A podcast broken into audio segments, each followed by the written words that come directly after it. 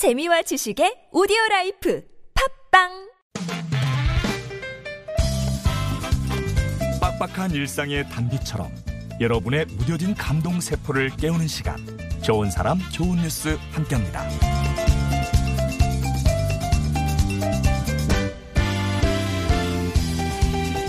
좋은 추억으로 가득해야 할 여행 중에 위기를 맞는다면 어떨까요?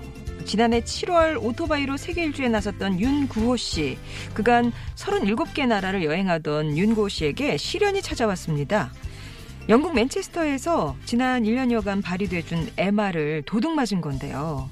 아, 이대로 돌아가야 하나 하는 생각에 허무하게 끝나는가 싶었던 세계 일주였어요. 그런데 여행 중 만난 한 영국인이 그 사정을 듣고는 그를 돕기 위해 나섰습니다. 인터넷 모금 운동을 시작한 건데요.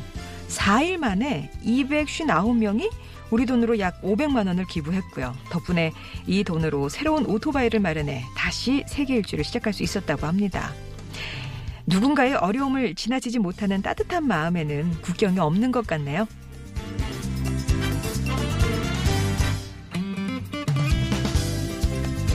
위기의 순간 사랑을 만난 사람도 있습니다. 미국에 사는 맥스 몽고메리 씨는 평소 보드 위에 서서 노를 젓는 서핑이죠. 패들보드를 즐겼는데 그는 곧 있을 패들보드 행사를 앞두고 뉴욕 시민들에게 함께 훈련하자, 그런 글을 에스엔에스에 올립니다. 앤디 트레이너 씨는 그 초대에 화답한 사람 중에 한 명이었고요. 그렇게 시작한 훈련, 그런데 한참 훈련을 하던 도중에 맥스가 갑자기 가슴에 극심한 통증을 느끼면서 쓰러졌어요. 사람들이 그를 구하러 달려왔지만 이미 심장박동이 멈춘 상태였습니다. 그 위기의 순간에 앤디가 심폐소생술을 할 줄 알았어요. 의사였거든요. 그녀는 즉시 입으로 인공호흡을 실시했고 그의 심장박동을 다시 정상화시키기 위해서 제세동기로 여섯 차례 전기 충격을 가했습니다. 앤디 덕분에 정상호흡을 회복한 맥스. 의도치는 않았지만 그녀와 처음 나눈 입맞춤은 이후로도 황홀함으로 잊히지 않았다고 하는데요. 이를 계기로 두 사람은 연인이 됐습니다. 심폐소생술로 맺어진 커플답게 현재 그 심폐소생술의 중요성에 대한 인식 제고에 앞장서고 있다는 두 사람. 인공호흡이 중매도 해주네요. 지금까지 좋은 사람 좋은 뉴스였습니다.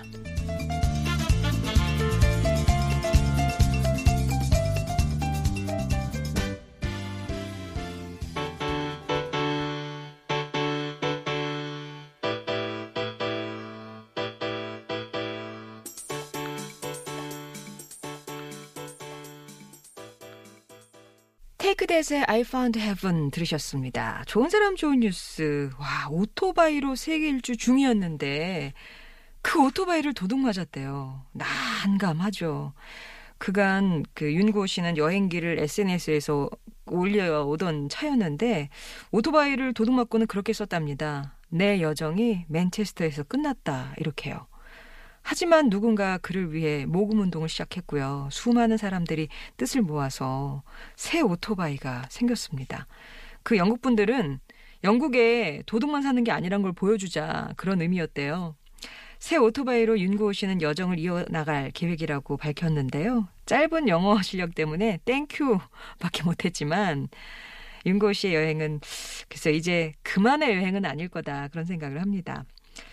자, 그리고 정말 영화 같은 얘기죠. 인공호흡으로 맺어진 커플 얘기요. 혹자는 정말 아찔한 러브스토리다, 그렇게 얘기도 하던데요.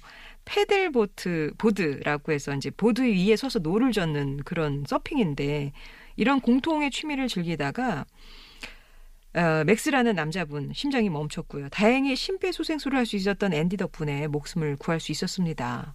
근데 그 몽롱함 속에서도 잊을 수 없었던 황홀감이 있었나 봐요. 그래서 맥스가 데이트 신청을 했고 둘이 결혼까지 이르렀대요. 살아남아서 그녀와 더 많은 키스를 할 수 있게 돼서 정말 감사하게 생각한다. 이런 맥스는 지금 앤디와 더불어서 해변을 찾는 관광객들에게 응급처치와 심폐소생술을 가르치고 있다고 합니다.